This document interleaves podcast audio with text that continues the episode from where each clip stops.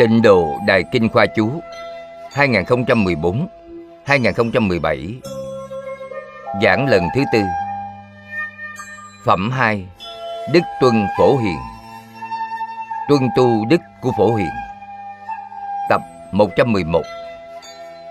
Hoà thượng Thích Tịnh Không chủ giảng, giảng tại Tịnh Tông Học Viện Australia, thời gian ngày 29 tháng 9 năm 2014.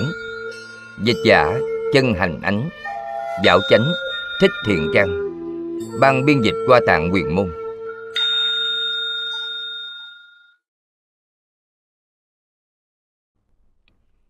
Kính chào chư vị Pháp Sư, chư vị đồng học, kính mời ngồi.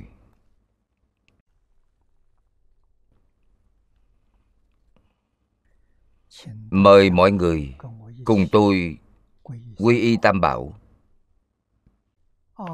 A Xà Lê tồn niệm, ngã đệ tử Diệu Âm, thí Tùng Kim Nhật, Nải Chí Mạng Tùng, quy y Phật Đà, Lượng Túc Trung Tôn, quy y Đạt Ma, Ly Dục Trung Tôn, quy y Tăng Già, chư chúng Trung Tôn.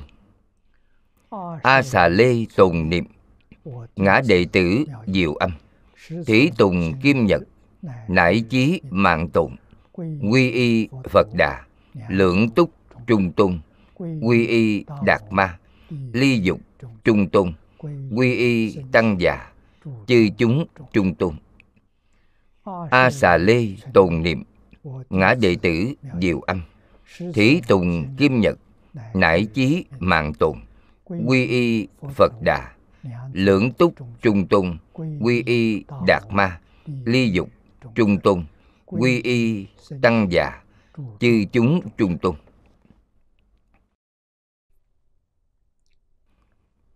Mời xem Đại Kinh Khoa Chú, trang 340, hàng thứ tư từ trái sang. Hàng thứ tư từ trái sang. Khai hóa hiển thị chân thật chi tế, khai hóa hiển thị bờ mé của chân thật. Tiếp theo niệm lão giải thích câu kinh văn này. Khai hóa là khai mở tri kiến của Phật trong kinh Pháp Hoa. Hiển thị là chỉ cho biết tri kiến của Phật. Pháp Hoa giảng khai thị ngộ nhập.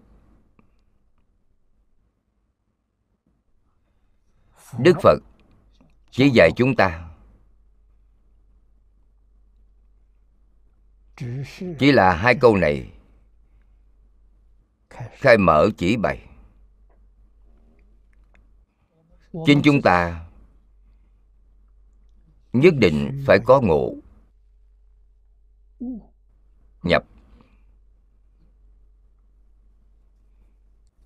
thì sự dạy học ấy đã viên mãn. Cho nên khai thị là việc của thầy, ngộ nhập là việc của học trò. Do đây có thể thấy thầy khó được, học trò cũng không dễ dàng.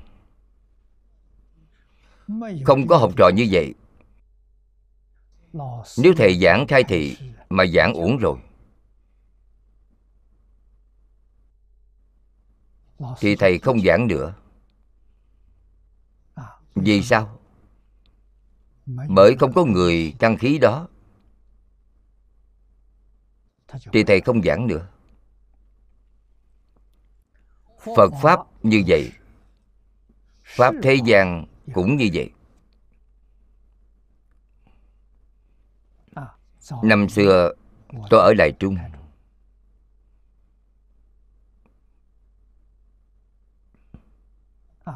thầy vô cùng quan tâm đến tôi, bởi tôi chịu học, mong muốn học.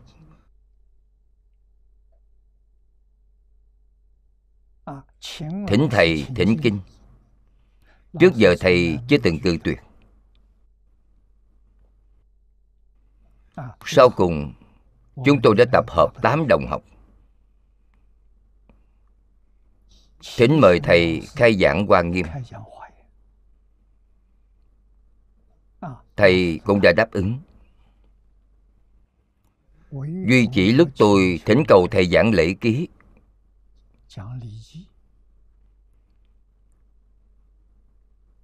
tôi nhớ rằng đại khái là tôi đã thỉnh 7 lần, thầy mới đáp ứng. Vì sao thầy không chịu giảng?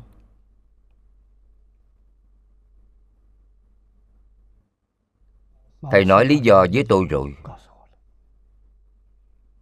tôi mới sáng tỏ. Bởi không ai học. Lễ của nhà Nho thì giống với giới của Phật. Phải thực sự y giáo phụng hành, thầy mới sẽ dạy.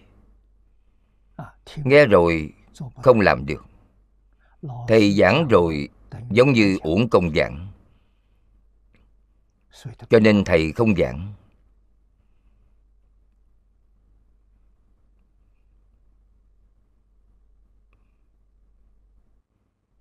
Chúng ta phải hiểu đạo lý ấy.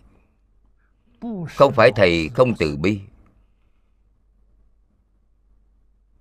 không phải thầy không bằng lòng, mà cần xem căn khí của thính chúng có phải thực sự chịu học.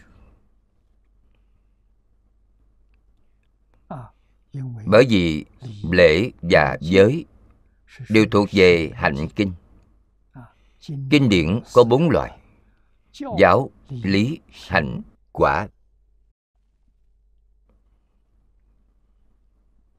Giới luật thuộc về hành.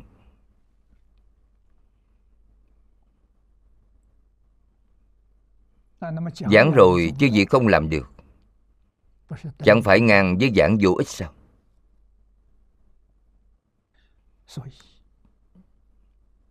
Trong đời này của chúng ta, nghe kinh vẫn có người giảng kinh. Quá khứ ở Đài Loan có mấy vị vẫn giảng kinh trong lão Pháp Sư, nhưng không ai giảng giới. Chính ngài ở trong giới đàn. Chúng tôi thọ cụ túc giới 1 tháng, cũng chỉ niệm giới kinh,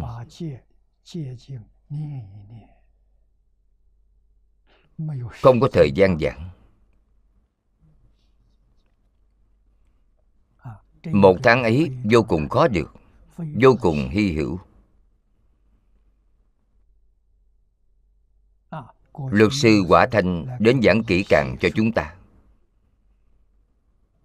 Đó là giảng giới tại gia. Giới thể của giới ưu bà tắc quan trọng hơn bất kỳ điều gì.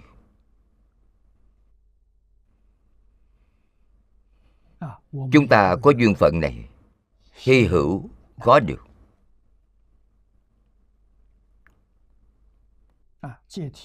Giới thể là cốt yếu trong giới luật. Trì giới,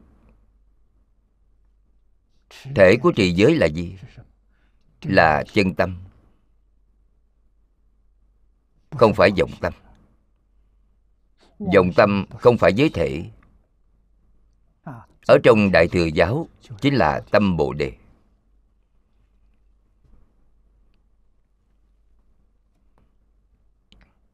Đức Thế Tôn ở trên Quán Kinh giảng cho chúng ta về tâm Bồ Đề. Chí thành tâm, thâm tâm, hồi hướng phát nguyện tâm. Chí thành tâm là thể, chân thành đến tột cùng.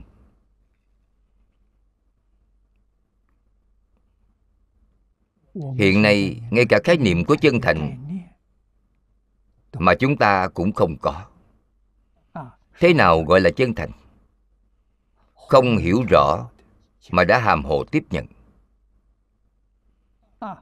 Chân thành là thầy giảng cho chúng ta có thể lãnh hội hay không? Không thể lãnh hội.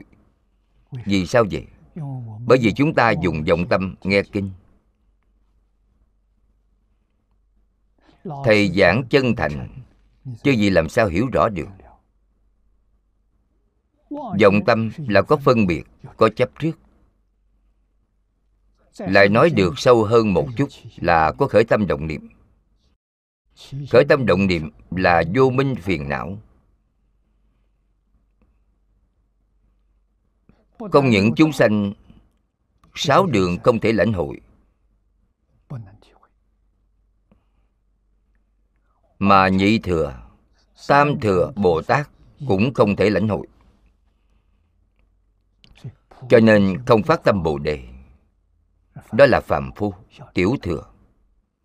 Đã phát chính là phát thân Bồ Tát.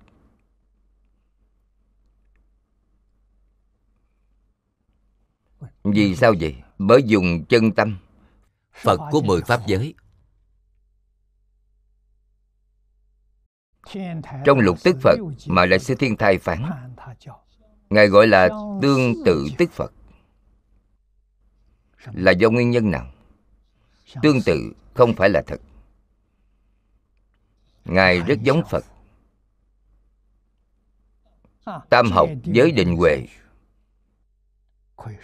có thể nói ngay trong cảm nhận của chúng ta, các ngài đã làm được viên mãn, thành Phật rồi.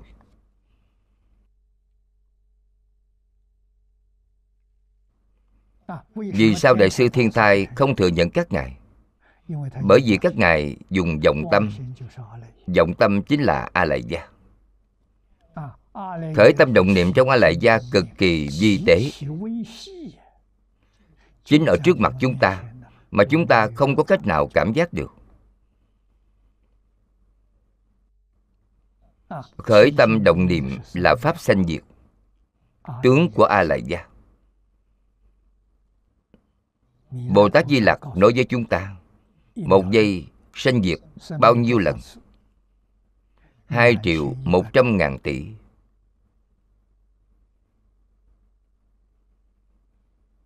Làm thế nào chúng ta hiểu được? Ngày nay chúng ta xem tivi, một giây tivi sanh diệt bao nhiêu lần? 100 lần.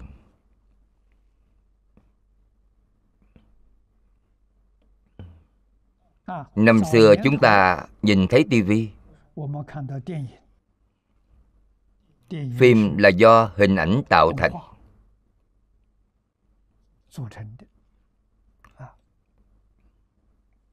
Đây là âm bản của điện ảnh. Ở trong máy chiếu phim, một giây sanh diệt bao nhiêu lần? 24 lần. 1/24 của giây chúng ta thấy dường như là thật. TV nhanh hơn nhiều rồi. TV trước đây là 50 lần trong một giây. Hiện nay kỹ thuật số thì một giây là 100 lần.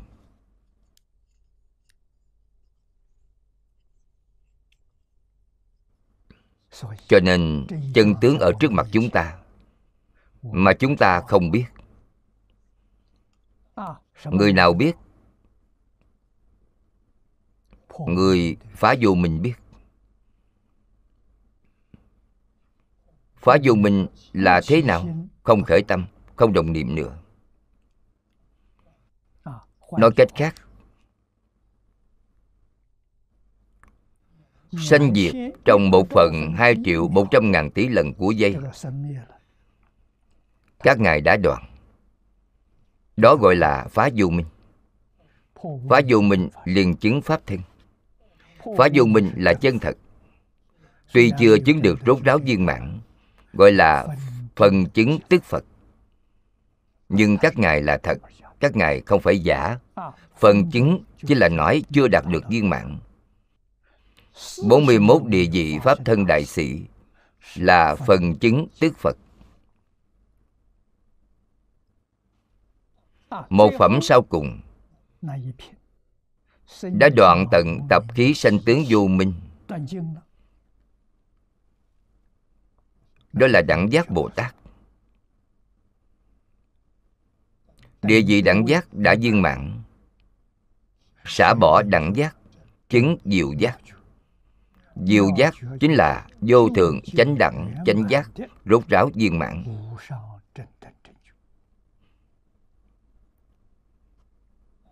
Các ngài không ở báo độ. Thật báo trên kim độ, các ngài không trụ ở đó. Các ngài trụ ở đâu? Trụ ở thường tịch quang. Thường tịch quang chính là pháp thân. Pháp thân chính là thường tịch quang. Thường không sanh không diệt, đó gọi là thường. Tịch là thanh tịnh không ô nhiễm. Đến cả ý niệm sanh diệt cực vi tế cũng không còn, gọi là tịch quang, là ánh sáng chiếu khắp. Pháp thân Phật trên kinh Đại Thừa thì xưng ngài là Tỳ Lô Giá Na. Tỳ Lô Giá Na là tiếng Phạn, ý nghĩa là chiếu khắp.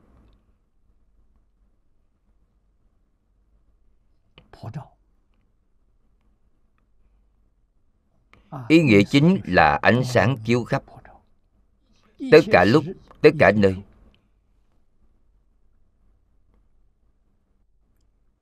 Chiếu khắp pháp giới.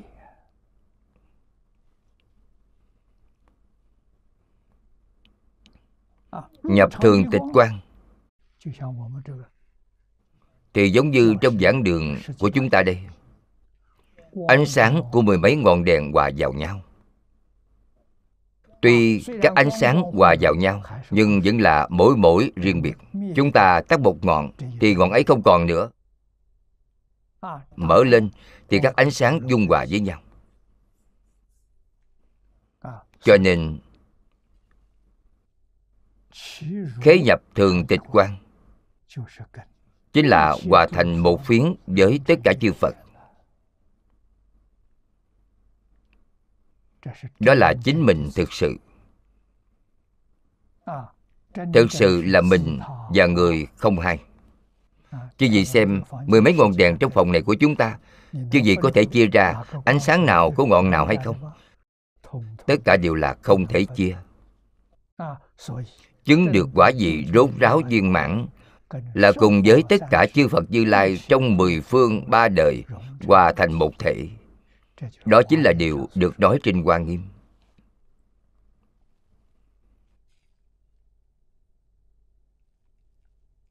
Thập phương tam thế Phật, cộng đồng nhất pháp thân, mười phương ba đời Phật cùng chung một pháp thân. Không phải là hai, mà cùng chung một pháp thân, là thật, không phải giả. Trong pháp thân không có ta, người. Vì sao vậy? Bởi Ngài không có phân biệt chấp trước. Không những không có phân biệt chấp trước, mà Ngài không có cả khởi tâm động niệm.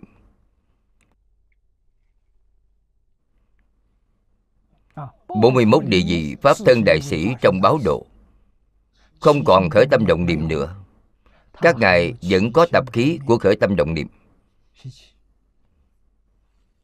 Thật không khởi tâm động niệm nữa, cho nên ngài là Phật thật. Vì sao không viên mãn? Bởi chưa đoạn tập khí.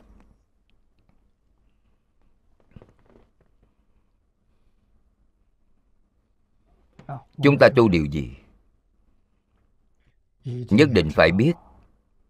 Tu tới tu lui 84.000 pháp môn, vô lượng pháp môn, chính là tìm ra thể ấy.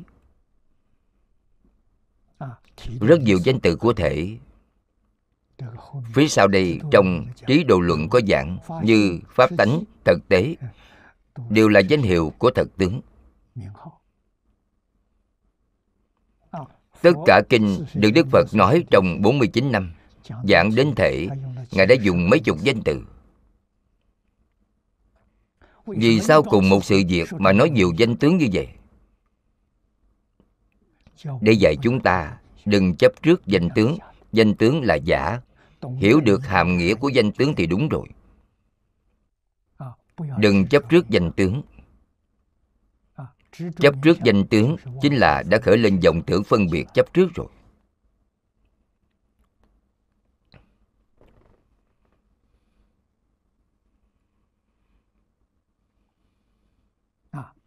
Về khai, trên kinh Pháp Hoa có giảng khai tri kiến của Phật.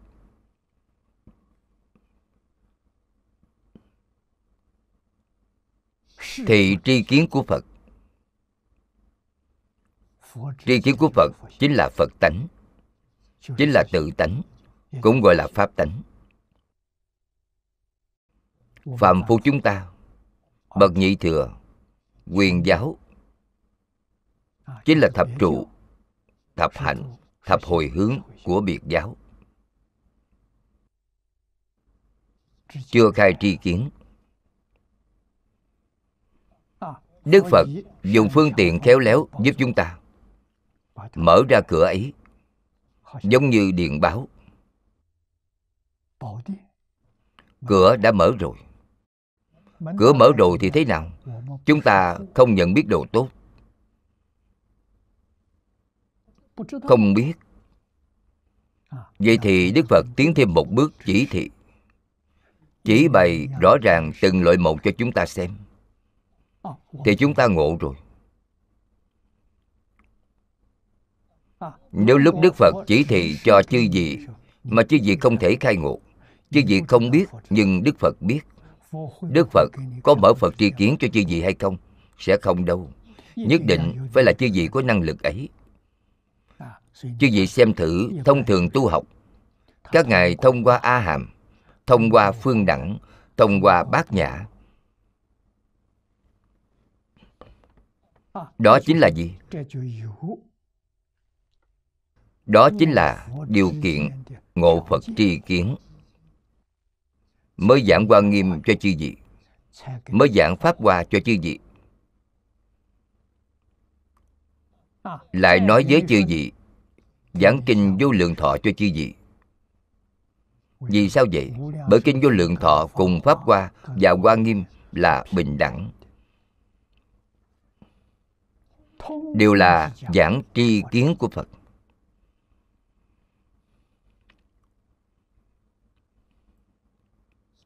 Cho nên đây là nhất thừa giáo, cao hơn cả đại thừa. Điều kiện quan trọng nhất của nhất thừa giáo chính là tâm Bồ Đề. Tứ phần giới trong giới luật đại thừa lấy tâm Bồ Đề làm thể. Tâm Bồ Đề là chân tâm, không xen tạp hư vọng, chính là chân. Vọng tâm là giả. Bồ Đề là chân. Bồ Đề là trí huệ chân thật. Chân thật chi tế, lợi ích chân thật.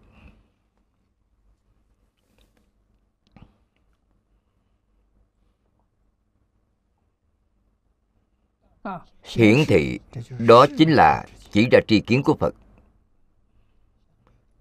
Tiếp theo nói rõ với chúng ta, tế là tế có ý nghĩa gì?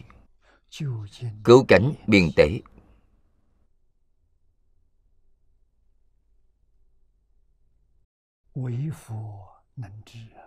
Chỉ có Phật biết được thật tướng các pháp. Biên tế chính là thật tướng các pháp.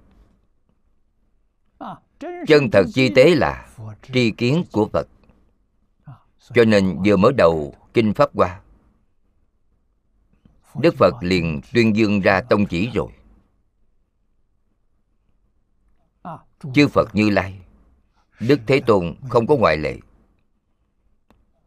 xuất hiện ở thế gian này vì một sự việc.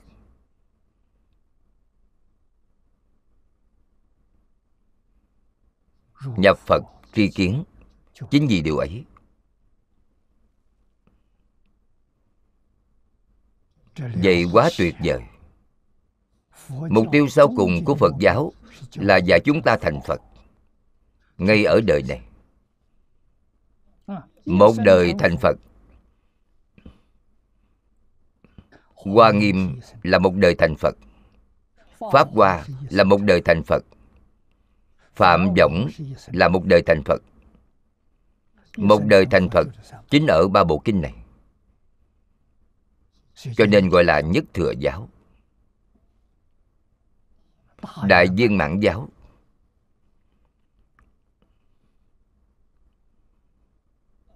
Được khai diễn bởi Pháp Thân Bồ Tát.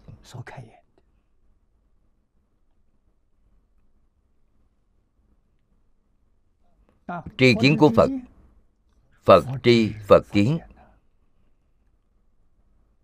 đó đều là thuộc về trí huệ. Trí huệ viên mãn, trí huệ bát nhã vốn đầy đủ trong tự tánh.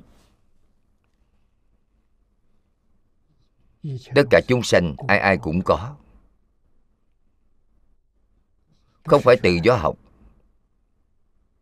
mà là do tự tánh vốn có. Nếu do học mà đến thì Ngài Huệ Năng không thể thấy tánh. Đức Thích Ca đêm nhìn sao sáng không thể khai ngộ, là do chúng sanh vốn có. Chúng sanh cùng một thể với Phật. Học Phật không thể không có khái niệm ấy. Ở trên kinh, Đức Phật buốt lòng rát miệng, thường xuyên nhắc nhở tất cả chúng sanh đều có trí huệ, đức tướng của Như Lai. Đức là đức năng, cũng thường nói là công đức. Tướng là tướng hảo.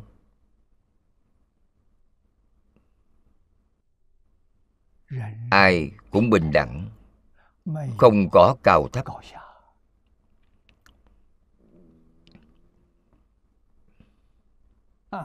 Chúng ta ở ngay trong tất cả cảnh duyên, nói cao, nói thấp, nói trên, nói dưới, là nói phương tiện,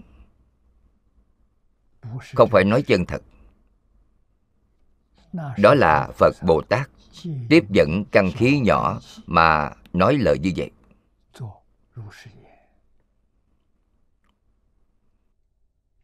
Đến lúc kiến tánh thì không phải như vậy nữa. Kiến tánh là hoàn toàn là một thể. Vọng niệm nào cũng đều tan biến mất, không còn nữa. Chỉ có Pháp Nhất Thừa, không hai cũng không ba, trừ Phật phương tiện nói. Phương tiện là ứng cơ, cơ cảm khác nhau. Đức Phật thuyết Pháp khác nhau. Người xưa nói Pháp khác với người ngày nay. Người xưa thuyết Pháp phải khai ngộ. Chưa khai ngộ thì không có tư cách thuyết Pháp. Chưa khai ngộ thì không có tư cách viết sách.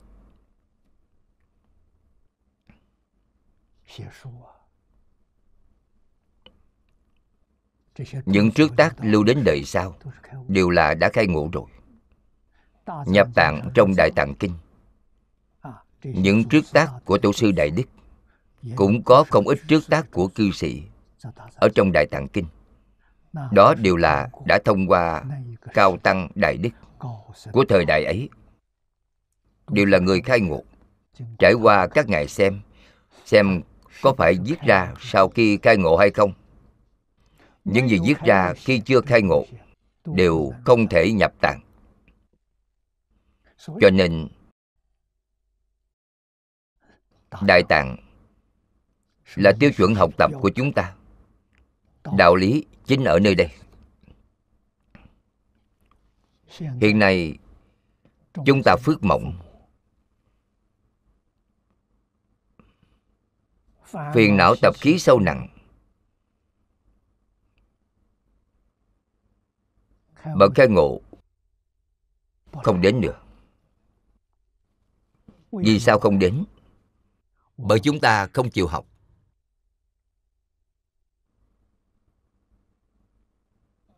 Ngày đầu tiên tôi bái thầy Lý, thầy cho tôi 3 điều kiện. 3 điều kiện ấy không phải do ngài, mà do Trung Hoa từ xưa đến nay tổ tổ tương truyền. Chứ gì không thể tuân thủ thì không dạy chứ gì. Chứ gì tuân thủ được thì thực sự dạy chứ gì. Tuyệt không bỏ rơi chứ gì. Điều kiện thứ nhất, trước kia tôi chưa theo ngài, tôi theo Đại sư Trương Gia 3 năm, theo tiên sinh Phương Đông Mỹ 1 năm.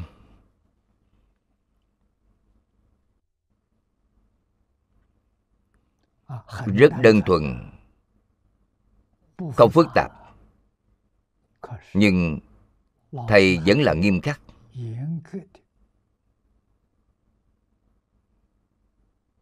Ước định với tôi, những gì anh được học trong quá khứ tôi đều không thừa nhận. Từ hôm nay bắt đầu học từ đầu, không thừa nhận điều học trước đây. Vậy mới dễ dàng, giống như một tờ giấy trắng, vô cùng trong sạch. Thầy muốn viết thế nào thì viết thế ấy, muốn vẽ thế nào thì vẽ thế ấy. Chúng ta không thể nói, thầy ơi, cách giảng này của thầy, quá khứ Đại sư Trương Gia giảng khác với thầy giảng. Không thể hỏi, vì sao vậy? Bởi không thừa nhận. Chỉ có nghe theo thầy. Điều thứ hai là nghe kinh. Chỉ được nghe một mình thầy giảng. Bất kỳ ai giảng kinh, xuất gia tại gia, khi đến Đại Trung giảng kinh, không được đi nghe. Thứ ba là xem văn tự, xem sách. Không thông qua thầy cho phép thì không được xem. Kinh Phật cũng không được xem. Tôi nghe đến 3 điều kiện ấy, phản ứng đầu tiên, thầy tự đánh giá quá cao, không để ai trong mắt. Chúng tôi chưa hiểu chuyện tuổi còn trẻ, nhưng sau cùng nghĩ lại, tôi là do Pháp sư Sám Dân giới thiệu, do cư sĩ Chu Kính Trụ giới thiệu. Chu lão cư sĩ, tôi và ngài đã quen biết rất lâu rồi. Ngài rất từ bi, đối đãi với tôi xem như con cháu, quan tâm chu toàn. Thầy mà ngài giới thiệu cho tôi còn có thể sai sao? Cho nên tôi liền tiếp nhận rồi.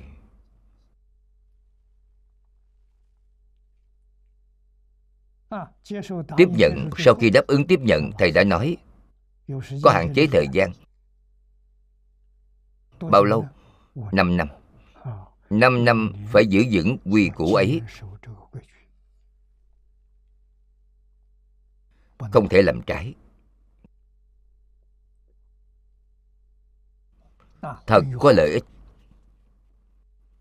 3 tháng sau, tôi liền nói với thầy, giáo huấn của thầy có lợi ích, con đạt được rồi. Ngài liền hỏi tôi là thọ dụng gì? Tâm địa đã thanh tịnh, vọng niệm ít đi. Vì sao vậy? Bởi rất nhiều điều không thể xem, không thể nghe, chỉ có thể nghe một mình thầy. Nửa năm sau thì tâm phục khẩu phục. Thật là biện pháp hay. Trí huệ của lão tổ tông Trung Hoa thật tuyệt vời. Nhưng làm thế nào? Không thể tìm thấy dạng học trò ấy nữa. Tôi vẫn có thể phục tùng. Nếu không thể phục tùng thì thầy không dạy. Ngay cả thầy Phương Đông Mỹ là giảng viên đại học ở thế gian này, ở trường học cũng không nghiêm túc dạy học nữa. Vì sao vậy? Bởi học trò không chịu học. Không phải Ngài không bằng lòng dạy, Ngài rất muốn dạy. Là một người thầy tốt, trong cảm nhận chính là cần có truyền nhân. Không có truyền nhân, vậy thật đáng tiếc. Không tìm được truyền nhân, vậy thì viết sách lập thuyết, viết sách lưu truyền cho đời sau.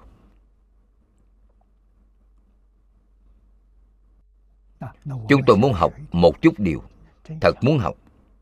Thầy bảo đến nhà để học, không nên đến trường học. Khi chúng tôi cảm ơn đội đức. Chủ nhật là thời gian thầy nghỉ ngơi, mà không nghỉ ngơi còn giảng bài cho tôi 2 giờ. Chúng tôi không nợ một xu tiền học phí nào.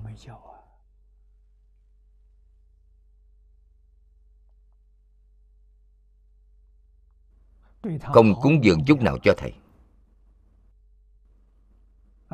Thầy hiểu rõ tình trạng của chúng tôi, thật vậy tôi. Vậy nếu tôi dùng phương pháp đó của thầy Lý để nhận học trò, thì đời này chẳng có một ai. Đừng nằm mơ nữa, không tìm được người nào. Đại khái thầy Lý gặp được cũng chỉ gặp được một mình tôi. Đó là thật. Tôi hỏi những đồng học khác đều không có. Từ tỉnh dân đến Đại Trung là do tôi giới thiệu. Vì ấy rất thật thà, thực sự thật thà, nghe lời.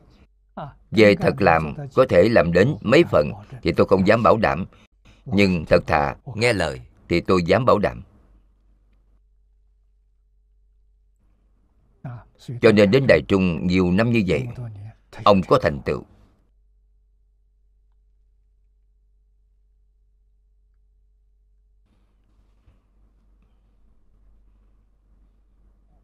Tôi là muốn thỉnh thầy dạy thêm mấy học trò để có hỗ trợ chúng tôi hoằng pháp ở nước ngoài. Đã cầu bao nhiêu lần. Lần sau cùng thầy nói, không phải thầy không dạy, con thay thầy tìm học trò đi. Câu nói ấy khiến tôi đã ngừng hỏi. Về sau tôi không dám nói nữa. Tôi đến đâu để tìm? Tìm một người nghe lời, thật thà nghe lời, không tìm được. Cho nên tôi mới biết khó. Phật giáo thì càng khó. Mấy người đem mục tiêu học Phật đặt ở ngộ Phật tri kiến. Ngộ là khai ngộ. Sau khi khai ngộ, chứ gì mới có thể nhập tri kiến của Phật. Nhập là chứng quả, chứ gì thực sự chứng đắc. Việc ấy không dễ dàng. Đến cuối đời tôi mới biết là thật khó.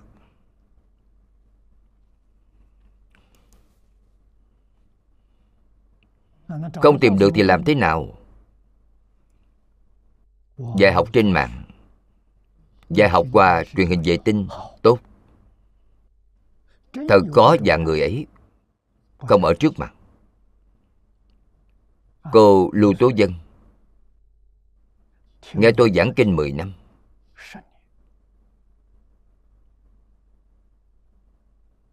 Chúng tôi mới gặp mặt. 10 năm nghe bao nhiêu? Một bộ kinh. Việc ấy khó. Chính là bộ kinh Vô Lượng Thọ.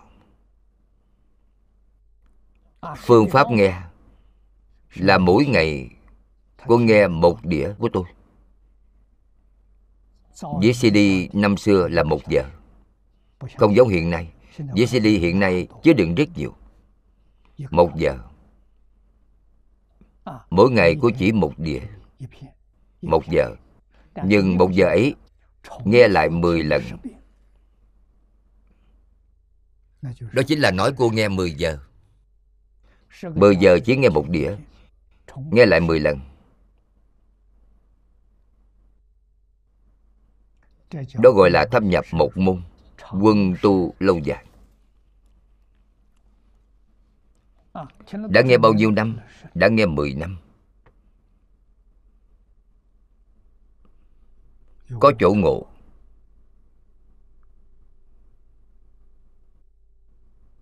Rất khó được.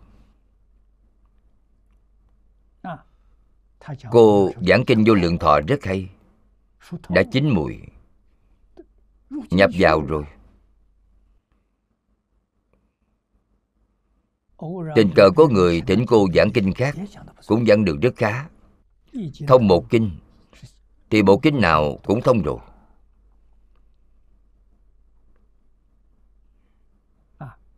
Thời gian bình thường không gián đoạn Phật hiệu. Chị của cô ấy học Phật 4 năm.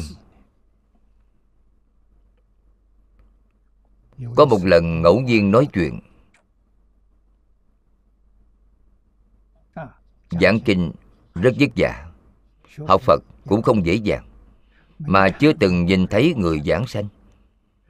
Nếu như có một người biểu diễn giảng sanh cho mọi người xem, vậy thì lòng tin đầy đủ rồi. Chị của cô một lời đáp ứng được để chị biểu diễn. 1 tháng thì bà giảng sanh rồi. 8 ngày trước khi giảng sanh, Lưu Tố Dân nghe được bộ âm thanh là một dãy số.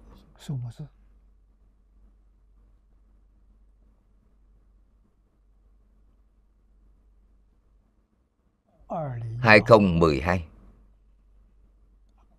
Cô nghe một nhóm con số đó: 11, 21, 12. Cô ghi lại, đưa cho chị cô. Chị cô xem qua một chút, khẽ cười, không nói lời nào, cất đi rồi. Đó chính là ngày tháng chị cô giảng sanh. 2012 là năm 2012. 11 là tháng 11.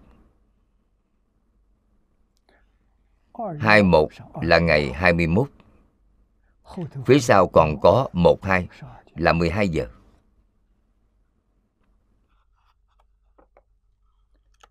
Bà già lúc ấy, chính vào ngày hôm đó, ở cùng rất nhiều bạn bè,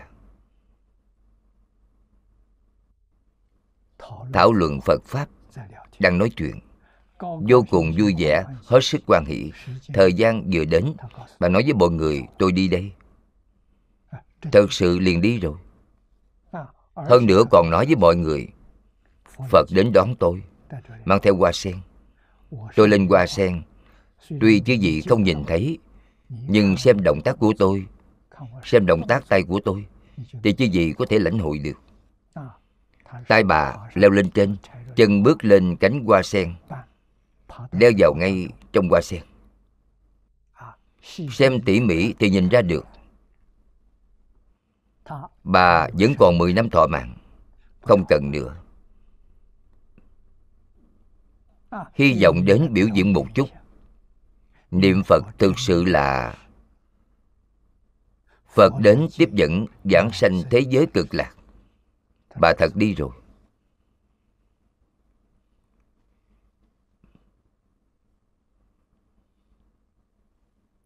Người thật chịu phát nguyện thì Đức Phật thật vui lòng giúp chư vị.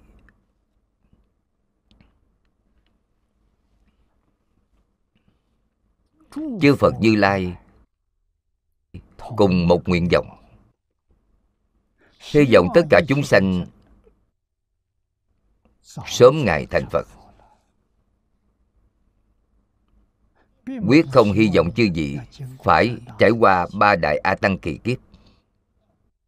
Đức Phật có pháp môn thù thắng không gì bằng, chính là tịnh độ. trình độ còn viên mãn hơn cả Hoa Nghiêm, Pháp Hoa. Hoa Nghiêm và Pháp Hoa vẫn phải cần thời gian tương đối dài. Vậy thì chứ gì xem bà Lưu Tố Thanh 1 tháng,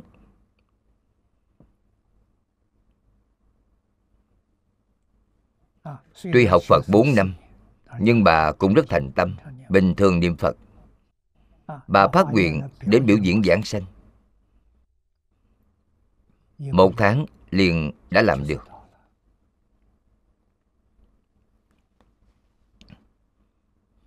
Chúng ta ở đây khởi tâm động niệm, A Di Đà Phật biết,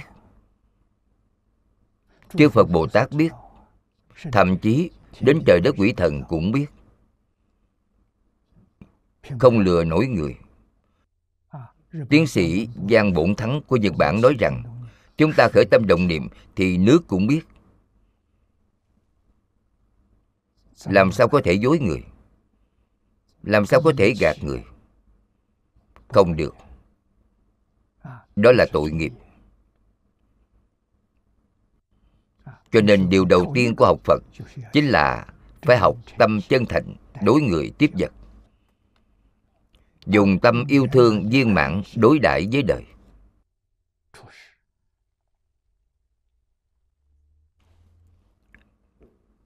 Phật tri Phật kiến là trí huệ chân thật.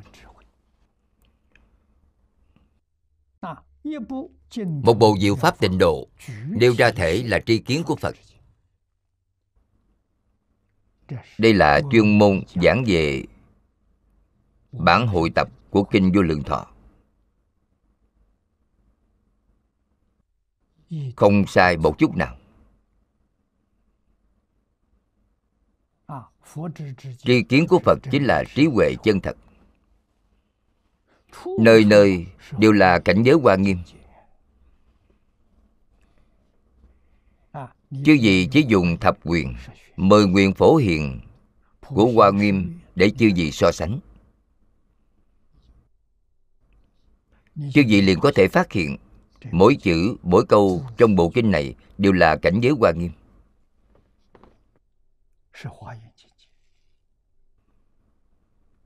Cho nên cư sĩ Bành Tế Thanh đã nói, đó là một vị đại cư sĩ tuyệt vời đời đầu nhà Thanh, thông tông thông giáo, hiển mật viên dung. Chính là do Ngài nói Kinh Vô Lượng Thọ chính là trung bản Hoa Nghiêm, Kinh A Di Đà là tiểu bản Hoa Nghiêm, không có khác biệt với Hoa Nghiêm. Cho nên tôi giảng Kinh Hoa Nghiêm, giảng đến phẩm sơ trụ.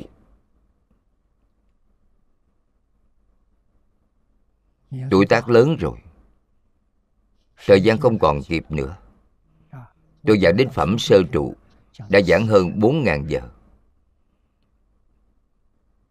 nói chi tiết, ý vị vô cùng. Tuổi tác quá lớn, không có thời gian nữa, cho nên buông xuống kinh ấy, đổi sang học trung bản Hoa Nghiêm, chính là Kinh Vô Lượng Thọ. Hơn nữa phát tâm giảng tập chú của Hoàng Niệm Lão,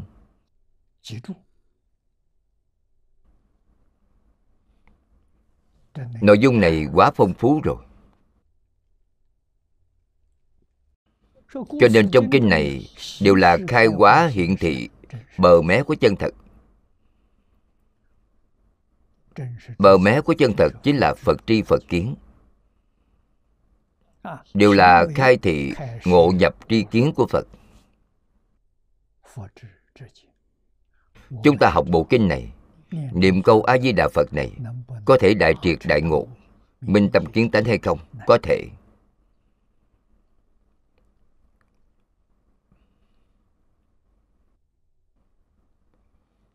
Cư sĩ Hoàng Niệm Tổ hiển thị cho chúng ta, Chính Ngài không nói, nhưng chúng ta có thể nhìn ra được.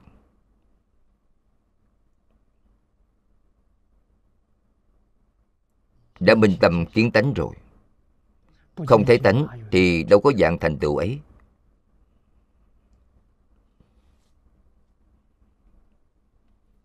Lão Hòa Thượng Hải Hiền chỉ thọ trì một câu danh hiệu. Ngài không biết chữ, cả đời chưa từng đọc kinh, chưa từng niệm kinh Vô Lượng Thọ. Ngay cả năm thời công khóa trong chùa cũng chưa từng học. Khi người khác trong đạo tràng lên thời khóa sáng tối ở chánh điện, Ngài ở bên cạnh niệm A Di Đà Phật. Có thấy tánh hay không? Có. Thật đã thấy tánh. Thấy tánh chính là lý nhất tâm bất loạn. Bản chất của Ngài tốt, thật thà, nghe lời, thật làm, đầy đủ thái độ tu học.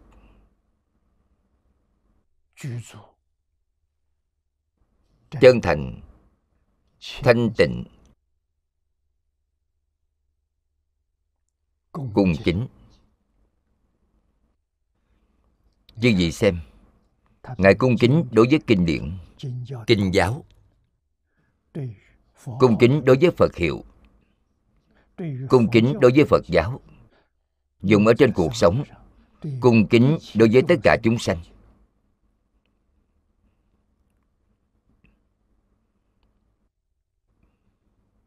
Một lá rau rơi trên mặt đất, Ngài cũng nhặt lên, rửa sạch sẽ, để vào trong phòng bếp. Cả đời tiết kiệm, chịu khó, nơi đâu cũng lấy giúp đỡ người khác, lợi ích người khác làm đầu tiên. Chính mình cực khổ thêm cũng không hề gì.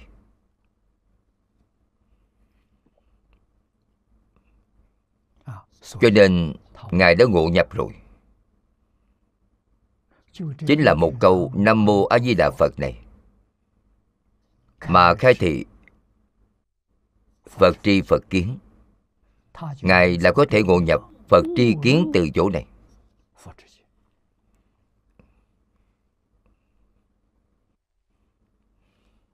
Ngài làm ra tấm gương cho chúng ta xem. Sau khi chúng ta xem xong, thật xem rõ ràng, xem sáng tỏ rồi, nhìn ra con đường rồi, thì quyết chọn một lòng đi con đường này. Đường này đơn giản, không phức tạp chút nào.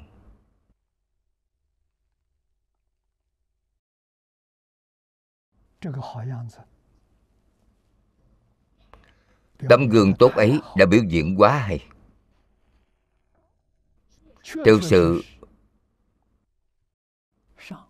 trên có thể độ đẳng giác Bồ Tát, dưới có thể độ chúng sanh ngũ nghịch tập ác của địa ngục. Giảng sanh đến thế giới cực lạc, bình đẳng thành Phật đạo. Vậy không tuyệt vời sao?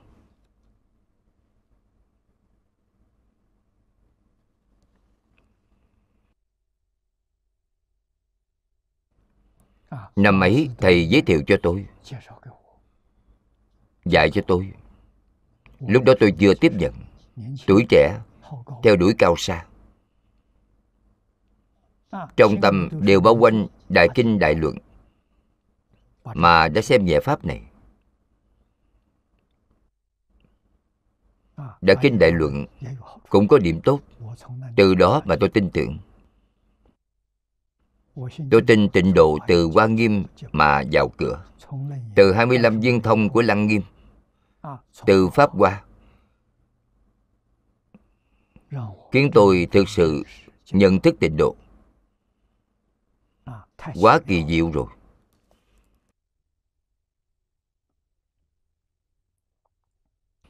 Lý quá sâu, sự quá đơn giản rồi.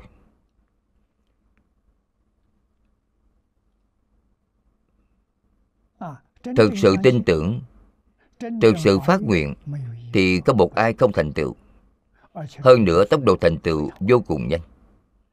Nếu như vị nói tôi có thọ mạng cũng không cần nữa, thực sự thì có thể rất nhanh giảng sanh. Chư vị liền sẽ thấy Phật, Phật sẽ dẫn chư vị đi. Là thật, không phải giả. Tiếp theo dẫn Trí Độ Luận nói rằng, như pháp tánh, thực tế, ba sự việc đó đều là tên khác của thật tướng các pháp. Tên khác của thật tướng các pháp ở trong Đại Thừa Giáo, Đức Phật đã giảng 10 mấy loại.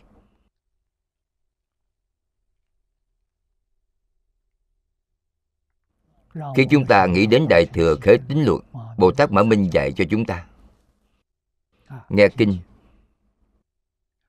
lìa tướng ngôn thuyết mà nghe, lìa tướng danh tự mà nghe. Danh tự chính là thuật ngữ. Như pháp tánh, thực tế, đó đều là tướng danh tự. Lìa tướng tâm duyên để nghe, chư vị mới có thể ngộ nhập. Nếu chư vị chấp lấy tướng thì không cách nào nhập. Chấp lấy tướng mà nghe kinh thì chỉ nghe thường thức của kinh Phật.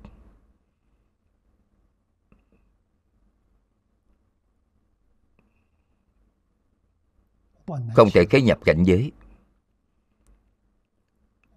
Khế nhập cảnh giới phải dùng tâm cung kính. Trong tâm có tạp niệm thì không cung kính, có vọng tưởng thì không cung kính.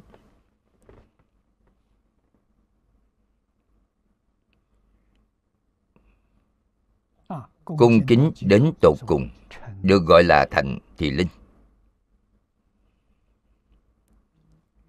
Chứ gì mới có thể ngộ, mới có thể nhập. Nhập cảnh giới tốt, có thể đem những gì chứ gì được học hoàn toàn biến thành cuộc sống.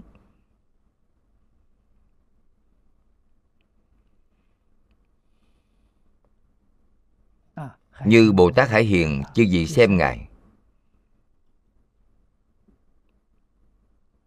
cả đời lấy giới làm thầy, lấy khổ làm thầy. Giới mà Ngài thọ,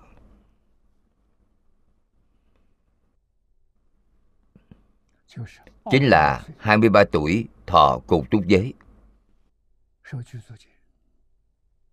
Lúc ấy thọ giới là 53 ngày.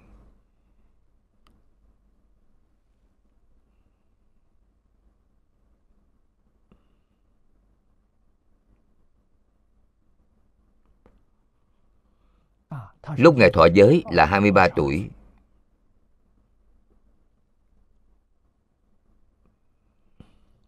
Chính là dân quốc năm thứ 12. Ngài xuất gia 3 năm mới thọ giới.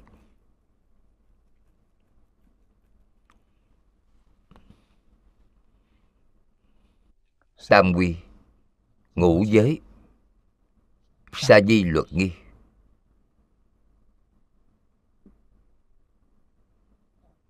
Bốn giới trọng, 28 giới kinh. Trong giới tỳ kheo,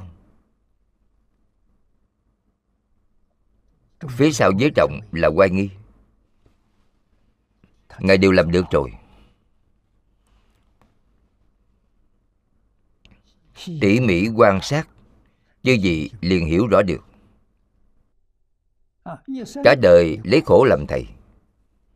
Chứ gì xem, ngày hôm sinh nhật 112 tuổi, một nhà cư sĩ đã làm cho Ngài một bàn đồ ăn chay để chúc mừng sinh nhật Ngài. Ngài rất không vui, gương mặt rất khó coi, một miếng cũng không ăn.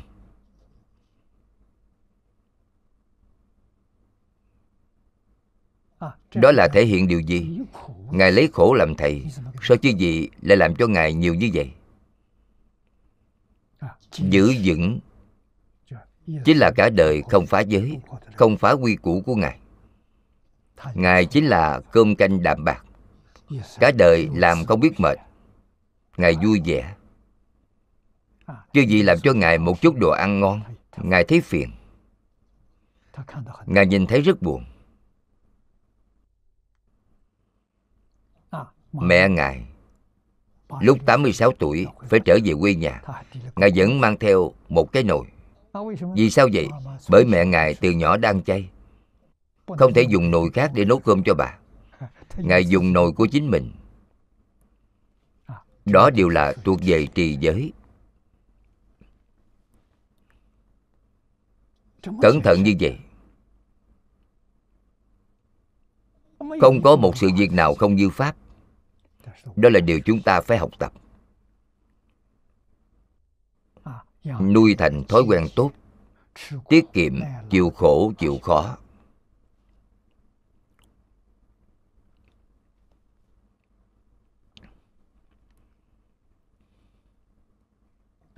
Tổ sư Tịnh Tông Nhật Bản có nói trong sách Chân Giải rằng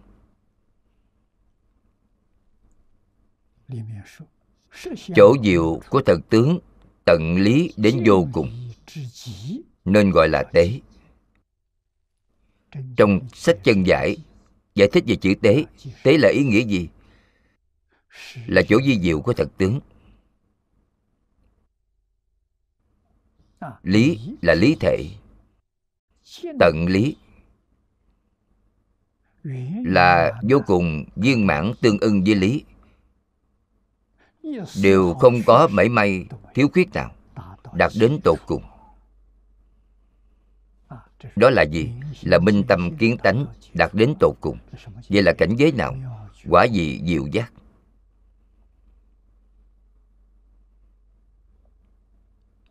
Trong cõi thật báo có pháp thân Bồ Tát của quả vị diệu giác hay không? Có. Pháp thân Bồ Tát nhìn thấy 41 địa vị pháp thân đại sĩ. Đó chính là cảm. Pháp thân liền có ứng. Pháp thân chính là thường tịch quan. Pháp thân Phật ở đâu? Pháp thân Phật không đâu chẳng có, không lúc nào chẳng có. Chúng ta đầy đủ tâm thanh tịnh thì Ngài liền hiện tiền. Tâm không thanh tịnh thì Ngài không hiện tiền. Ngài hiện tiền cũng không khởi tác dụng. Cho nên tâm thanh tịnh là cảm, tâm bình đẳng là cảm, giác cũng là cảm. Giác là Pháp thân Bồ Tát, bình đẳng là Tam Hiền Bồ Tát, thanh tịnh là Nhị Thừa Thanh Văn Duyên Giác.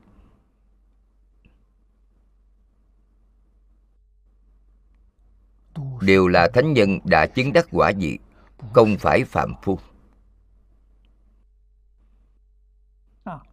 Tận lý đến vô cùng, đó chính là bờ mé của chân thật, là ý nghĩa của tế. Chí cực là quả vị diệu giác, chứng đắc viên mãn. Vậy thì khế nhập thường tịch quan rồi. Trên tiêu chuẩn có hai loại cách nói. Cách nói của Đại Trí Độ Luận và sách Chân Giải thì chân thật tức là tên khác của thật tướng, không phải tùy tiện mà nói. Chân thật chi tế là thật tướng diệu lý rốt ráo đến vô cùng vậy. Cũng chính là tri kiến của Phật. Phật tri, Phật kiến viên mãn.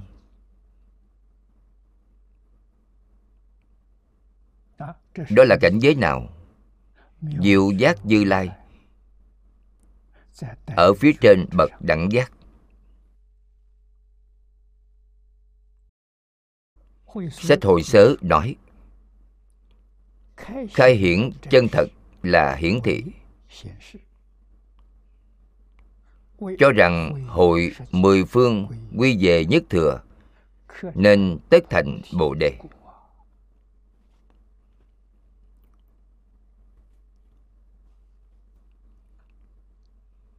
Kinh Pháp Hoa đến sau cùng Đức Phật đã nói thật rằng Chỉ có Pháp Nhất Thừa, không hai cũng không ba, trừ Phật phương tiện thuyết. Nói cách khác, trước Pháp Hoa đều là phương tiện thuyết. A Hàm thành tựu trời người, tiểu quả. Phương đẳng thành tựu tam thừa, Bát nhã thành tựu đại thừa, Pháp Hoa thành tựu nhất thừa. Chỉ có Pháp Nhất Thừa. Đức Phật thuyết Pháp mới rốt ráo viên mãn. Phương tiện nhất trong Nhất Thừa là pháp môn Tịnh Tông.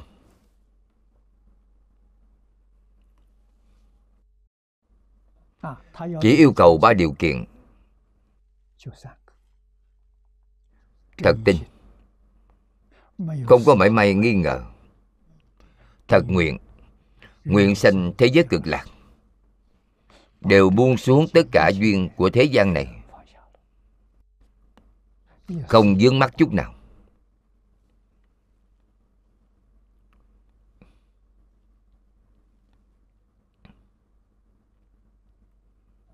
ở thế gian này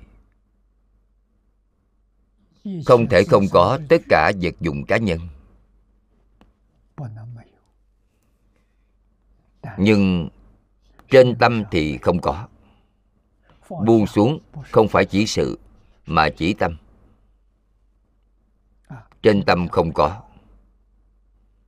Trên tâm không có thì lúc nào đi cũng được,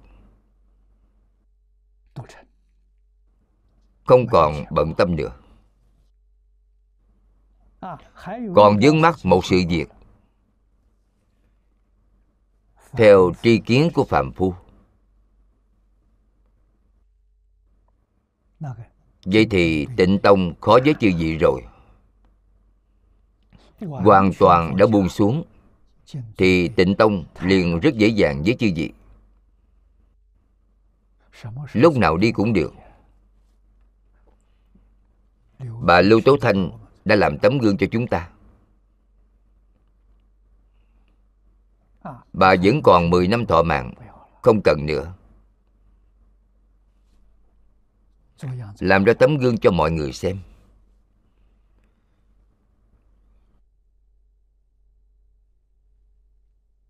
Vì sao cô Lưu Tố Dân không làm tấm gương? Bởi cô Lưu Tố Dân còn phải giảng kinh, phải hoằng pháp, cô vẫn còn nhiệm vụ.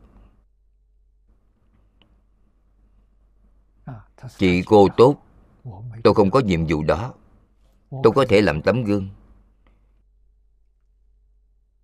làm chứng minh cho mọi người. Niệm Phật giảng sanh là tự tại như vậy, phàm phu đều có thể làm được.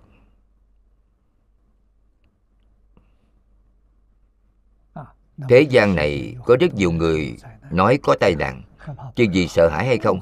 Không sợ hãi. Vì sao vậy? Bởi tai nạn đến, tôi đến thế giới cực lạc rồi. Chính là tăng thượng duyên tốt nhất của tôi. Tôi không hề sợ hãi điều đó.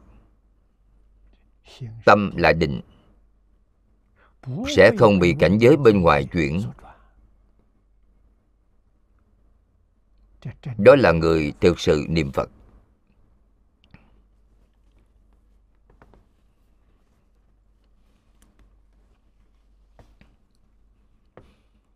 Hội Sớ nói rằng khai hiển chân thật là hiển thị, hợp 10 pháp giới quy về nhất thừa, hạn định thành Bồ Đề. Chứng vô thượng Bồ Đề là ở trước mắt, không xa. Chân thật chi tế nên là lấy nhất Phật thừa làm biên tế của Pháp. Biên tế là biên giới. Nhất Phật thừa đó chính là Đại Pháp viên mãn.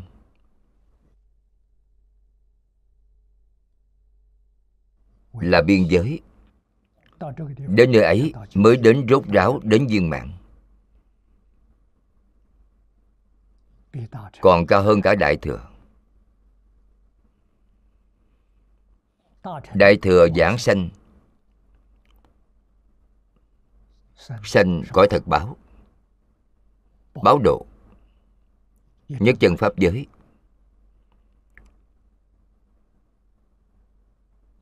Nhị Thừa giảng sanh đến thế giới cực lạc, sanh phương tiện hữu vi độ. Phàm phu giảng sanh đến thế giới cực lạc, sanh cõi phàm thánh đồng cư. Thế giới cực lạc có 4 độ 3 bậc 9 phẩm. Có, không phải không có. Trên thực tế, chúng ta xem 48 nguyện. Nguyện thứ 18, 10 niệm chắc chắn giảng sanh. Nguyện thứ 19, phát tâm Bồ Đề. Nguyện thứ 20 trong bản này của chúng ta, làm A Duy Diệt Trí Bồ Tát. Câu này thật quá tuyệt vời. A Duy Diệt Trí là sao? Là chứng đắc viên mãn 3 loại bất thoái. Thông thường nói vì bất thoái, A-la-hán chứng đắc được. Hành bất thoái, Bồ Tát chứng đắc được. Niệm bất thoái, Pháp thân Bồ Tát chứng đắc được. Chính là Bồ Tát của thật báo độ. Chứng đắc được là niệm bất thoái. Chứ vì chứng đắc viên mãn cả 3 loại bất thoái chuyển. Nói cách khác, chúng ta sẽ đến cõi phàm thánh đồng cư, đến thế giới cực lạc. Trên thực tế hưởng thụ là cõi thật báo, là Pháp thân Đại Sĩ.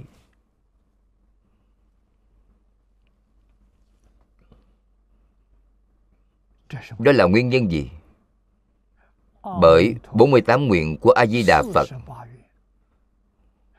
cho đến công đức tu tập, từ vô lượng kiếp của Ngài gia trì cho những người giảng sanh ấy.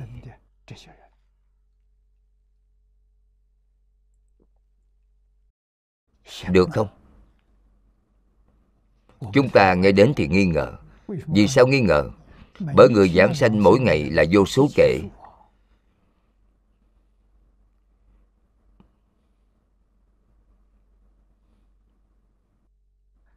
Thế giới cực lạc đến hiện nay đã có 10 kiếp. Thế giới cực lạc thành tựu bao nhiêu người? Vô lượng vô biên, vô số vô tận. Công đức của A Di Đà Phật có đủ không? 48 nguyện ấy còn có được hiệu quả không? Có. Vì sao vậy? Bởi xứng tánh.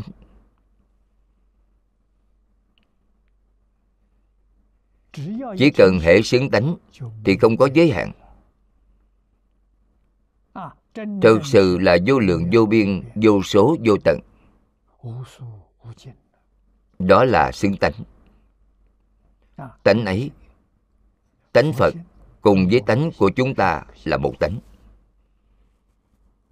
Hà kỳ tự tánh, năng sanh vạn pháp.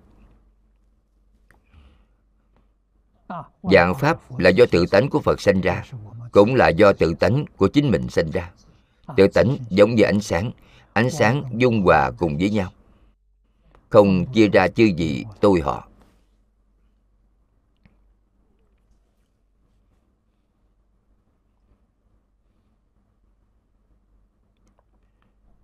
Tiếp theo, sách chân giải nói thêm, nếu y theo tiểu thừa, thiên chân niết bàn là thực tế của tiểu thừa. Nếu y theo tiệm giáo, vì lìa hai bên, không trụ hai bên, không còn trung đạo. Đó là chân thực tế của tiệm giáo.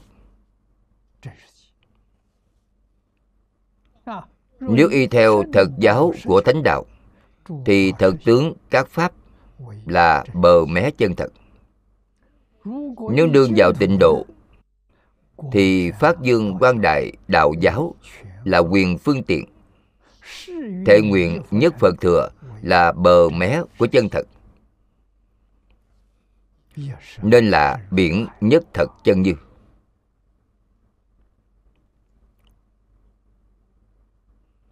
Những cách nói ấy không gì chẳng phải khiến chúng ta dần dần lãnh hội được. Điều mười phương ba đời tất cả Như Lai đã nói: sở tu, sở chứng là nhất Phật thừa.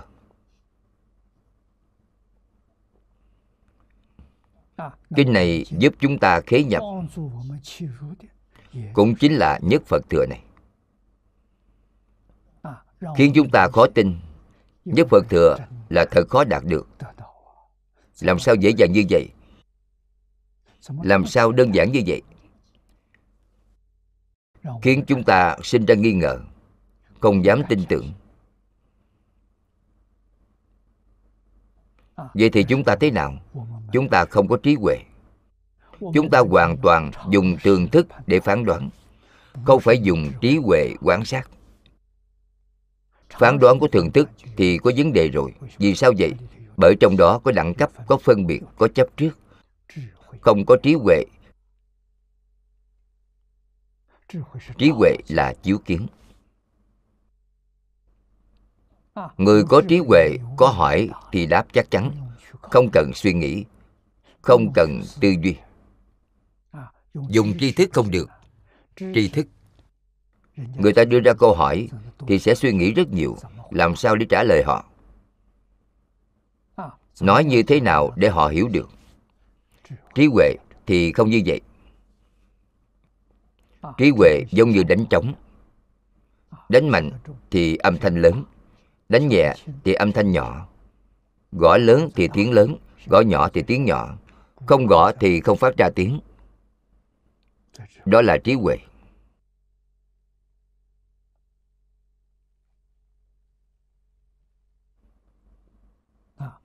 Cho nên các loại khai đạo của Tổ sư Đại Đức đều là khiến chúng ta sẽ lãnh hội được nhất Phật thừa của Tịnh Tông. Tịnh Tông là bờ mé của chân thật.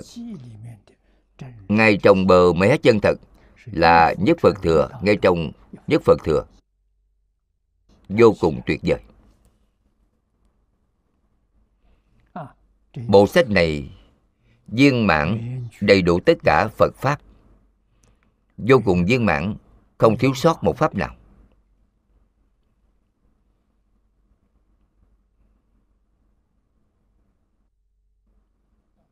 Thế gian này của chúng ta cũng có một bộ sách lớn rốt ráo viên mãn.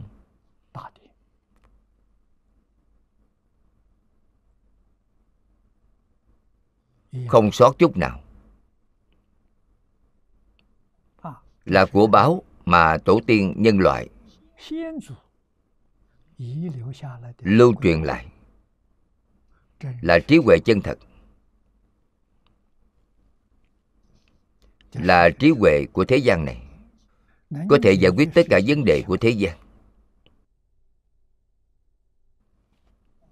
Bộ sách quý ấy là gì? Nếu chúng ta nói do tổ tiên của nhân loại lưu truyền lại,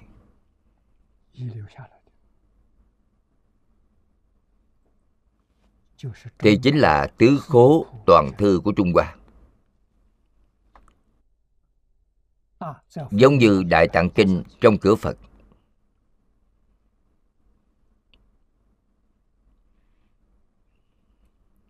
Dung lượng quá lớn, ai có thể học được hết.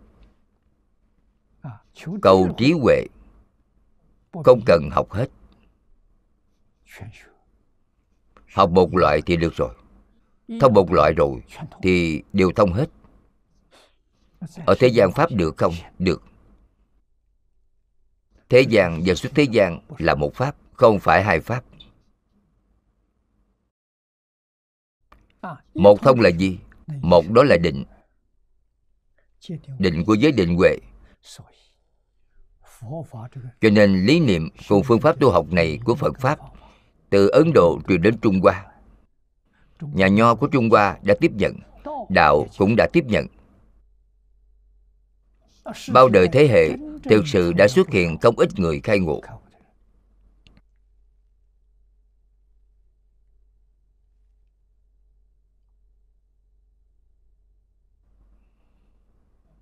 Tôi không có thời gian đọc những sách đó. Trong đó có một bản tinh hoa hay không? Chính là giống như một bản tinh hoa ở trong tất cả giáo mà chư Phật Thế Tôn đã nói, chính là Kinh Đại Thừa Vô Lượng Thọ. Kinh này giống với Kinh Hoa Nghiêm, văn tự không nhiều như vậy, gồm chứa rộng, gồm chứa sâu, chính là Đại Phương Quảng Phật Hoa Nghiêm. Không sai một chút nào. Bản tinh hoa của Đại Phương Quảng Phật Hoa Nghiêm đều đạt được rồi. Ở Trung Hoa, Tứ Khố Toàn Thư cũng có bản tinh hoa, là quần thư trì yếu do Đường Thế Tông biên soạn. Ông ấy là vì trị quốc bình thiên hạ, là nhu cầu bức thiết, cho nên thành lập nhóm nhỏ. Ở trong tứ khố tìm trong ba loại kinh sử tử ấy những văn tự liên quan đến tu thân tề gia trị quốc bình thiên hạ, đem chép lại với nhau rồi đưa ông xem.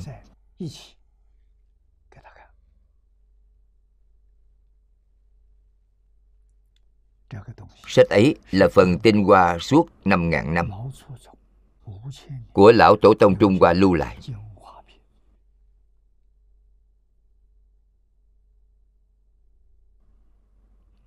Là trí huệ viên mãn, đức năng viên mãn, tướng hảo viên mãn.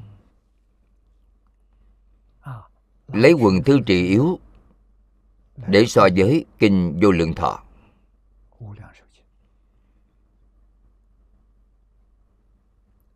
Thì rất đối xứng. Một pháp thế gian, một pháp xuất thế gian. Pháp xuất thế gian có thể thông với pháp thế gian.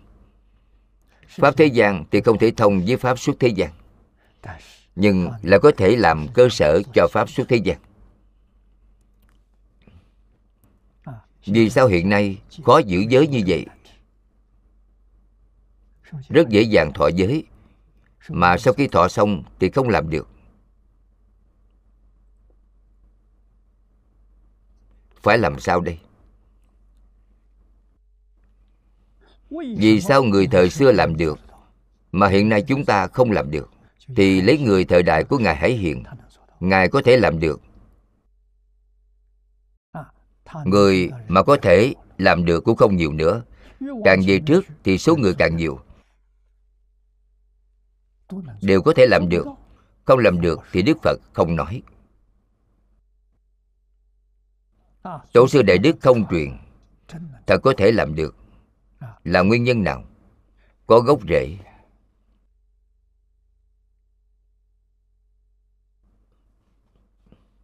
Chúng ta nhìn thấy được trong Tịnh Nghiệp Tam Phước. Như vậy xem, phước thứ nhất trong Tịnh Nghiệp Tam Phước nhắc đến tu tập thiện nghiệp. Phía trước của tập thiện nghiệp là hiếu dưỡng phụ mẫu, phụng sự sư trưởng, từ tâm bất sát. Điều này quan trọng. Đây là gốc của tập thiện nghiệp. Cho nên trong những năm nay chúng tôi nhấn mạnh gốc này. Có gốc này thì giới luật chắc chắn không có vấn đề.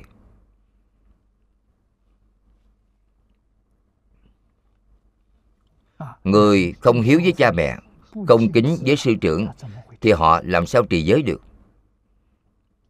Chúng ta có thể nghĩ đến điều này.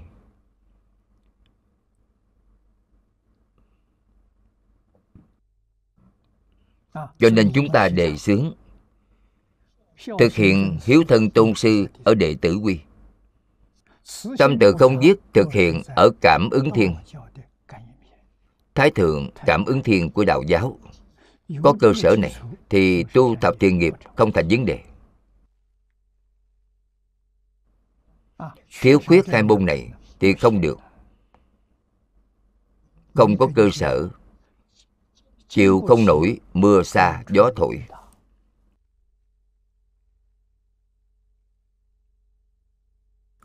Nên gốc này rất quan trọng. Chúng tôi cũng đã tiếp xúc một chút rìa của gốc này.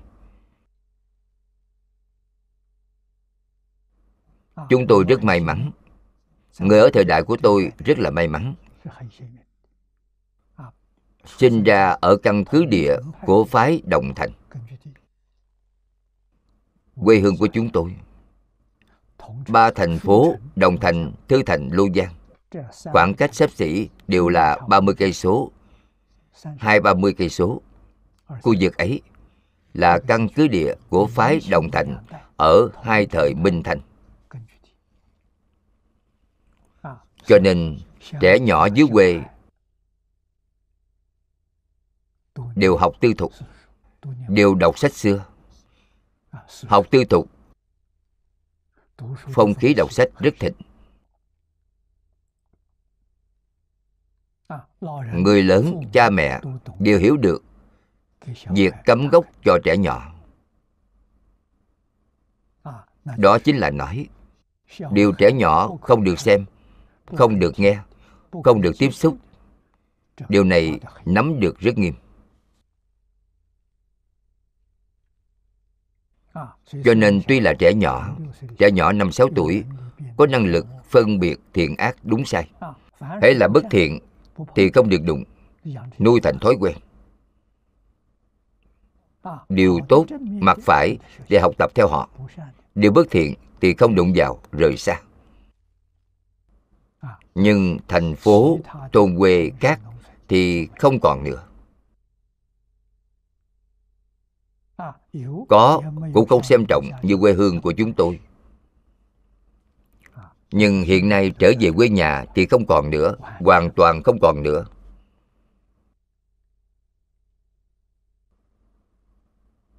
Cho nên chúng tôi lo lắng.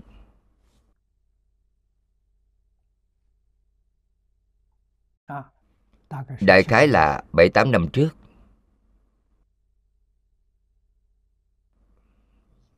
ba vị giáo sư ở Bắc Kinh, giáo sư Thang Nhất Giới,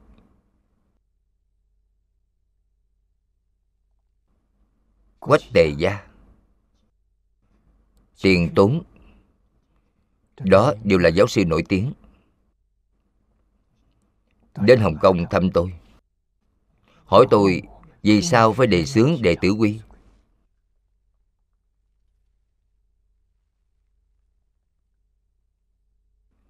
Lúc ấy tôi giới thiệu Đệ Tử Quy ở khắp nơi. Họ không hiểu. Vì sao không bắt đầu từ Tứ Thư, Ngũ Kinh, Thập Tam Kinh, mà phải làm những điều nhỏ này? Lúc ấy tôi đã nêu ra ví dụ, nói với mọi người. Tôi nói trước mắt tôi bày ra cân tiểu ly. Một bên đặt là Tứ Thư, Ngũ Kinh, Thập Tam Kinh, cho đến Tứ Khố Toàn Thư. Bên này chính là một quyển Đệ Tử Quy. Tôi nói trọng lượng của chúng tương đương, bằng nhau. Họ nói làm sao có thể như vậy? Sao lại có đạo lý ấy? Thì tôi đã nói, bên này là một chồng lớn. Bác học, thẩm vấn, thận tư, minh biện ở bên này. Đệ Tử Quy là đốc hạnh.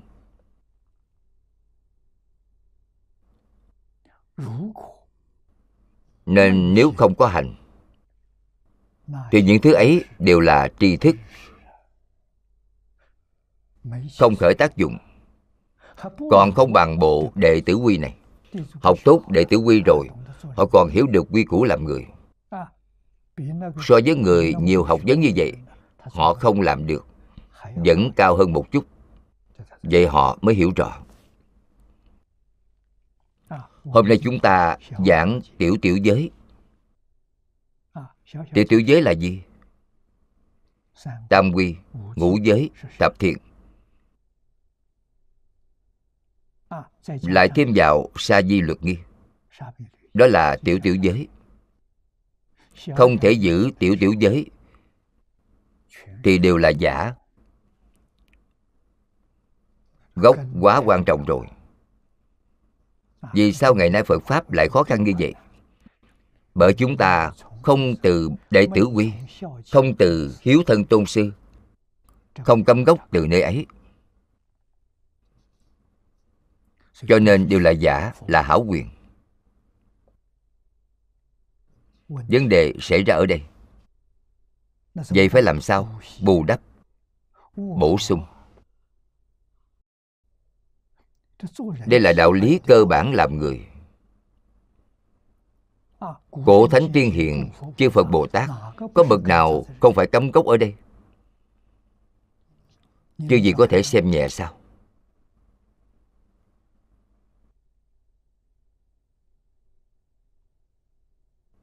Tịnh Độ Tông niệm Phật giảng sanh tịnh độ, đây cũng là gốc. Không có gốc này thì kêu rách cổ họng cũng uổng công.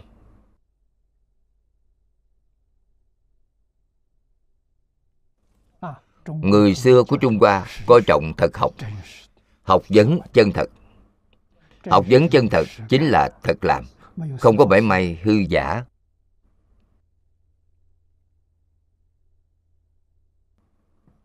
Cho nên trong Phật Pháp phải biết, điều kiện đầu tiên của chứng quả là gì? Buông xuống thân, mới có thể chứng đắc tu đạo hoàng. 5 loại kiến hoạt, không phá thân kiến thì chưa gì không chứng được tu đạo hoàng.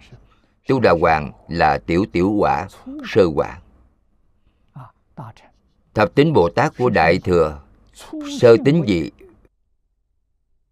phải phá thân kiến, phá biên kiến, phải phá kiến thủ, giới thủ. Kết hợp hai thứ ấy lại, người Trung Hoa gọi là thành kiến. Phải phá tà kiến,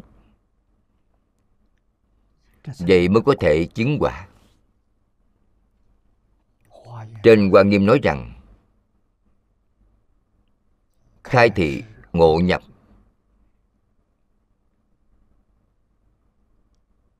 chứ gì mới có thể ngộ nhập.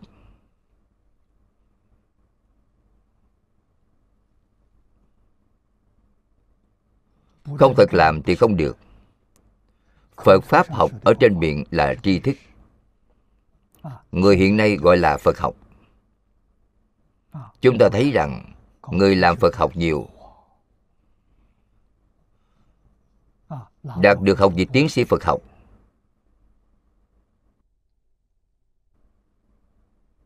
Nhưng không hề thật tu, không hề ngộ nhập. Tính giải hành chứng, họ có tính giải mà không hành chứng.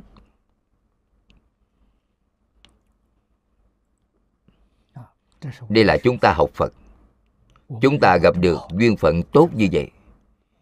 Thực sự đã gặp được bản tinh hoa trong tất cả Phật Pháp thì đời này làm sao có thể không thành tựu. Thành tựu trì giới niệm Phật.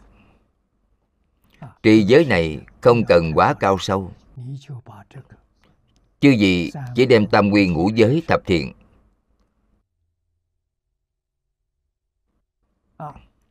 tại gia thì bát quan trai giới, xuất gia thì sa di luật nghi. Chứ gì làm được những thứ ấy thì được rồi. Vững vàng chắc chắn, đảm bảo chư vị giảng sanh thế giới cực lạc. Đại chúng của thế giới cực lạc đều hoan nghênh chư vị. Hiện nay người tu tịnh độ thì nhiều, nhưng người giảng sanh thì ít. Là nguyên nhân nào? Bởi không làm được. Ngay cả đệ tử quy cũng không có. Không có cảm ứng thiên. Cho nên đã niệm Phật cả đời, sau cùng vẫn là đọa 6 đường luân hồi. Nếu niệm nào cũng là thiện thì sanh đến 3 đường thiện, là phước báo trời người. Nếu niệm nào cũng bất thiện, vẫn có thể nóng nảy, vẫn còn oán hận, vậy họ đi vào 3 đường ác rồi. Nhớ kỹ, là Hòa thượng Hải Hiền cả đời chưa từng tức giận, chưa từng nổi cáu.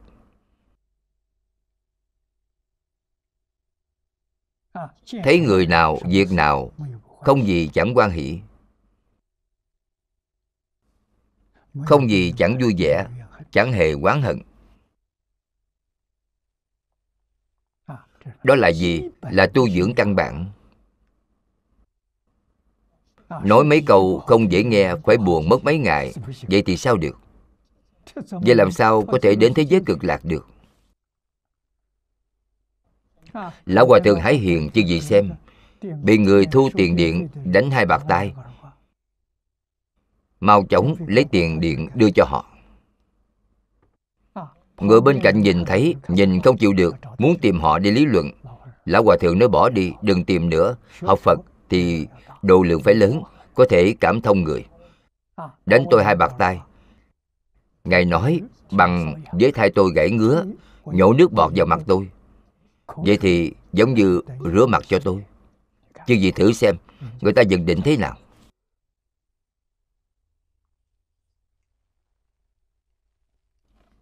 Nhẫn nhục. Phía trước của lục ba la mật,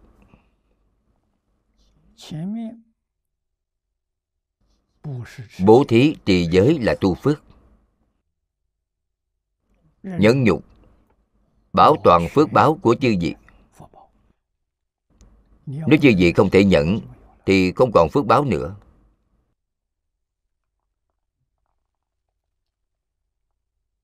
Cho nên người Trung Hoa nói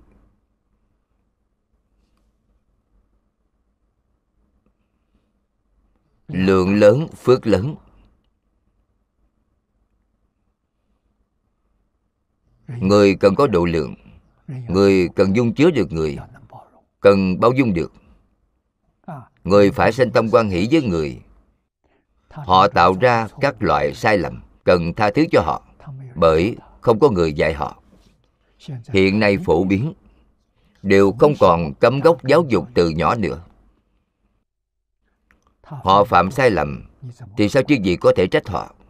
Họ là bình thường, chúng ta trách họ là không bình thường.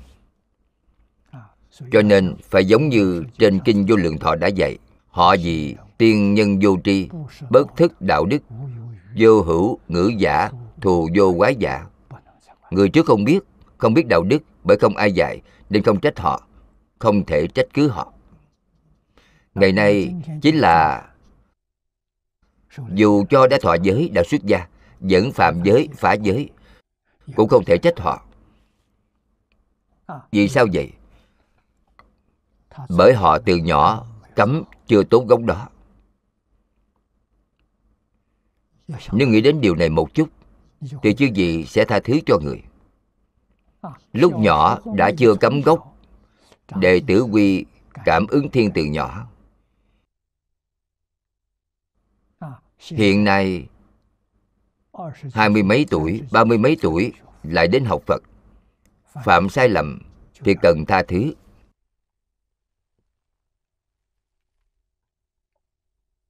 Hiện nay sức mạnh dụ hoặc của xã hội này so với thời đại đó của Pháp Sư Hải Hiền mạnh hơn không chỉ 1000 lần, không phải 100 lần. Với người tuổi chúng tôi là 100 lần. Với người thời đó của Ngài Hải Hiền là 1000 lần. Nếp sống xã hội lúc ấy tốt, lòng người hiền hậu, không ai nghĩ đến người nào là người xấu, không ai nghĩ đến. Nói đây là người xấu, đâu có loại sự việc ấy, không tin tưởng.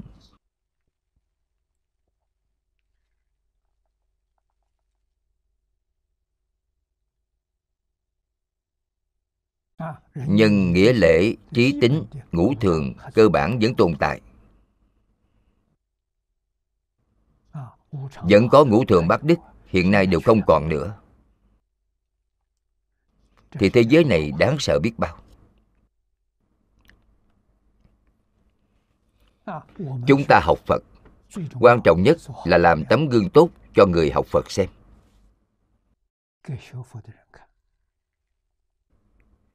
Để cho người niệm Phật xem, cần làm tấm gương tốt. Vậy thì chúng ta không có lỗi với Phật Bồ Tát, không có lỗi với Tổ Tông, không phụ lòng cha mẹ, không phụ lòng thầy.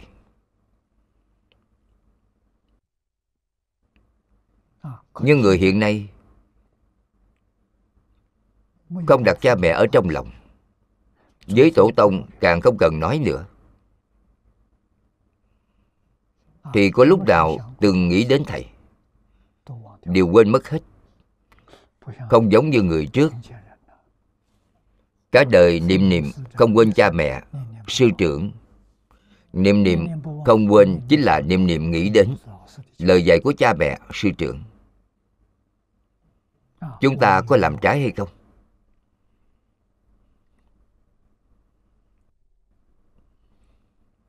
Những điều ấy đều là gốc của giáo dục. Cho nên khó dạy người hiện nay. Chúng ta rất rõ ràng, rất sáng tỏ, vô cùng sáng tỏ nguyên nhân xảy ra ở đâu. Cứu giúp thế nào? Phải cứu giúp từ Đệ Tử Quy. Cứu giúp Đệ Tử Quy thế nào? Tốt nhất là ngày ngày giảng trên đài truyền hình.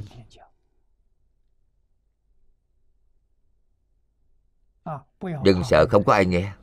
Tôi tin rằng rất nhiều người nghe càng nhiều. Vì sao vậy? Bởi người đều có lương tâm. Bổn tánh là thiện, bổn tánh vốn thiện. Gọi thức tỉnh bổn tánh vốn thiện ấy ra.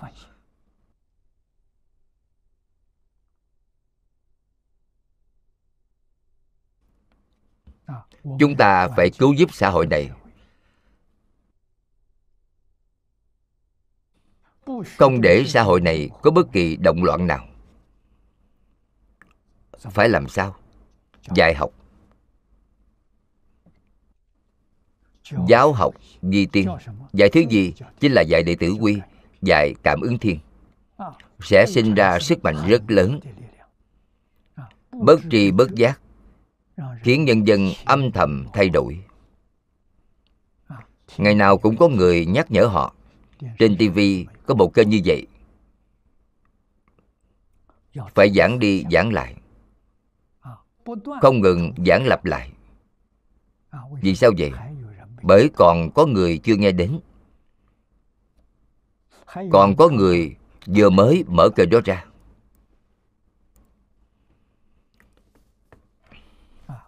Cho nên chư Phật Như Lai, cõi nước của các ngài thanh tịnh trang nghiêm, thế giới cực lạc thù thắng không gì bằng. Là nguyên nhân nào? Trên kinh có câu nói, nay thì hiện đang thuyết pháp. Đó chính là nói với chúng ta, ngài thuyết pháp chưa từng gián đoạn. Chúng ta có cách nào làm được hay không? Có. Ngày nay chúng ta có đài truyền hình, chúng ta dùng đĩa CD. Đệ Tử Quy của thầy Thái có 40 giờ giảng tỉ mỉ. Tốt. Tôi bèn mở đĩa CD. Giống như phương thức của cô Lưu Tố Dân, một ngày một đĩa, mở 10 lần. Như vậy không để gián đoạn, sắp xếp giống như xếp thời gian biểu vậy thì được rồi. Thì có thể khiến cho xã hội này sau nửa năm, một năm, khu vực này không thể nào có phát sinh sự việc phạm tội. Tỷ lệ phạm tội giảm về không. Chứ gì không giảng thì họ không biết, chứ gì ngày ngày giảng thì họ hiểu rõ rồi. Nếu mà nói ngày ngày giảng quần tiêu trị yếu thì xã hội này an định rồi, thế giới sẽ hòa bình, đâu có nhiều sự phiền phức như vậy. Chỉ là hiện nay mọi người vẫn chưa giác ngộ được.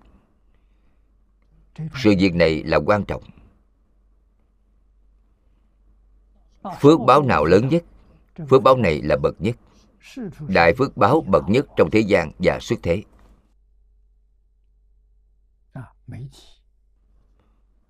Truyền thông cần giác ngộ, người lãnh đạo cần giác ngộ. Người lãnh đạo lập ra chính sách, truyền thông chấp hành.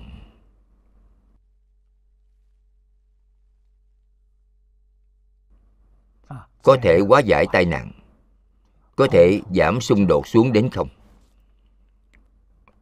Nhân dân thực sự sẽ làm được tương thân tương ái, tôn trọng lẫn nhau, hợp tác lẫn nhau. Xã hội tốt đẹp như vậy, đó chính là thiên đường. Cho nên thiên đường do người tạo, thế giới cực lạc cũng là do chúng ta tạo. A Di Đà Phật dẫn đầu, chúng ta tiến theo. Cho nên không thể không giảng kinh, không thể không giảng đạo, không thể không giảng quy củ. Đoạn ác tu thiện là giáo dục nhân quả, phải giảng thấu triệt, phải giảng sáng tỏ. Người hiểu rõ nhân quả không dám làm sằng làm bậy.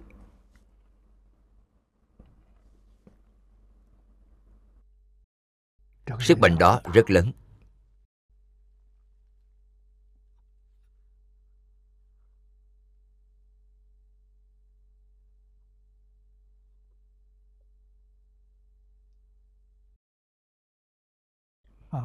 Chúng ta xem tiếp phần sau nói rằng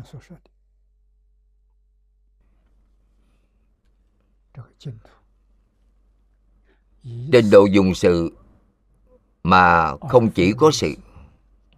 Phía trước còn có một câu: thánh đạo giữ lý mà không chỉ có lý. Trình độ dùng sự mà không phải chỉ sự. Trong dấu ngoặc tiếp theo có nói ngay sự tức là lý, và sự sự vô ngại đều là cảnh giới hoa nghiêm. Giữ lý mà không phải chỉ có lý, đó là ý nghĩa gì? Giữ lý thực sự phải giữ, nhưng đừng đặt trên tâm. Nếu đặt giữ lý ở trên tâm thì sai rồi. Tâm vô cùng trong sạch, không nhiễm mảy trần.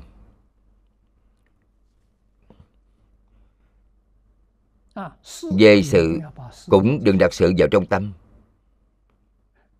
Tâm là thanh tịnh. Đại sư Huệ Năng nói được hay, nào ngờ tự tánh vốn tự thanh tịnh, trước giờ chưa từng ô nhiễm. Nếu ngày nay chúng ta nói giữ lý, phải đặt giữ lý ở trong tâm, là đặt ở đâu? Đặt ở trong chủng tử của A Lại Gia.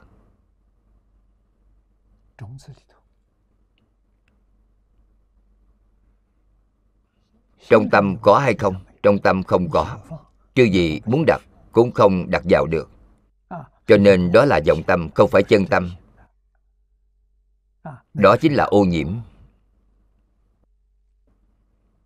Đại Thừa giảng về tam luân thể không. Nếu một ví dụ về bố thí. Bố thí không chấp tướng bố thí. Tôi dùng tài vật bố thí, không chấp trước tướng của cải, cũng không chấp vào tướng đối phương, gọi là tam luân thể không. Đó là gì? Đó là công đức xứng tánh. Công đức ấy tự nhiên ở trong Phật tánh. Nếu chúng ta bố thí cho người ta, tôi làm bố thí, tôi đã làm bao nhiêu việc tốt, đối phương là người nào, tôi đã tặng cho họ bao nhiêu đồ tốt, cúng dường cho họ, thảy đều đã chấp tướng. Chấp tướng chính là biến thành phước báo của luân hồi. Không chấp tướng, đó chính là chân lý vượt khỏi sáu đường.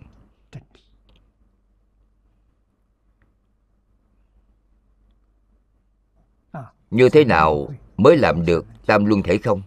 Biết những gì có tướng đều là hư vọng, thì chứ gì sẽ không chấp trước tướng, sẽ không nghĩ đến nữa. Làm thêm nhiều việc tốt cũng không biết. Tốt, thật là việc tốt. Làm thêm nhiều việc tốt, mỗi thứ đều phải ghi chép vào sổ sách. Đó chính là pháp thế gian. Vậy không thể vượt khỏi sáu đường luân hồi.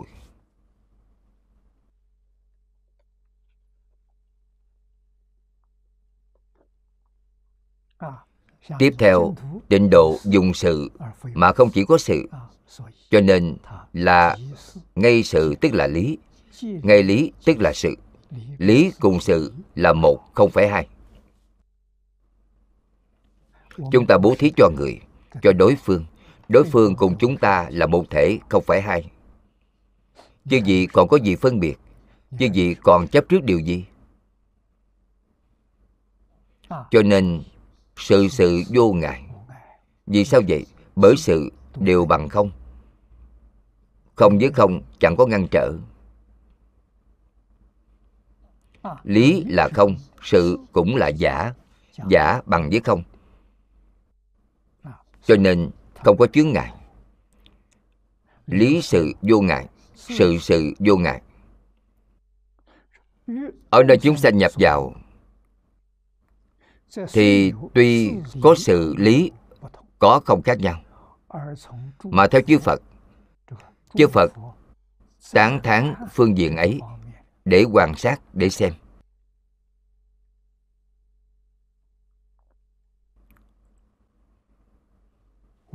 Thì chỉ thệ nguyện nhất Phật thừa này.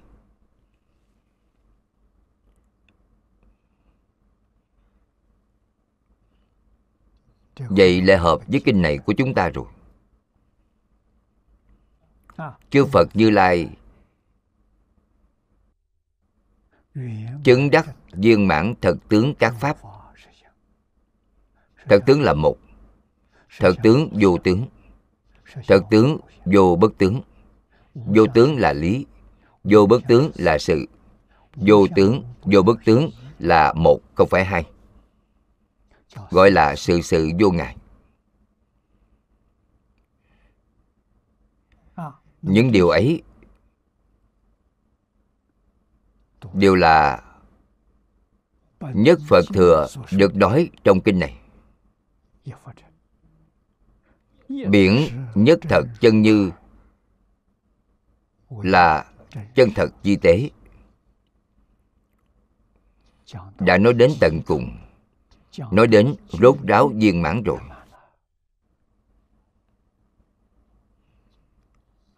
Này các đại sĩ, chư Phật Pháp Thân Bồ Tát,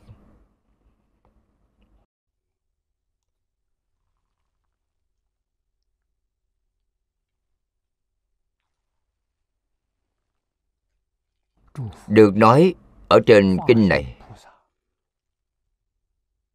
vì các chúng sanh mà tuyên diễn thệ nguyện nhất Phật thừa mà mười phương chư Phật cùng tán thán, chính là chỉ bộ kinh này. Bộ kinh này là kinh mà mười phương tất cả chư Phật chắc chắn giảng cho chúng sanh. Đây thực sự là kinh bậc nhất mà chư Phật Như Lai độ chúng sanh.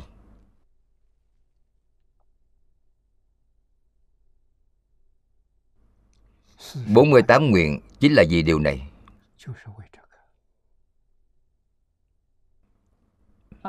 Cho đến cả thế giới cực lạc cũng là vì thệ nguyện nhất Phật thừa. Đã thực hiện thệ nguyện nhất Phật thừa rồi, thực sự thành tựu vô lượng vô biên chúng sanh. trong một đời viên mãn thành Phật rồi.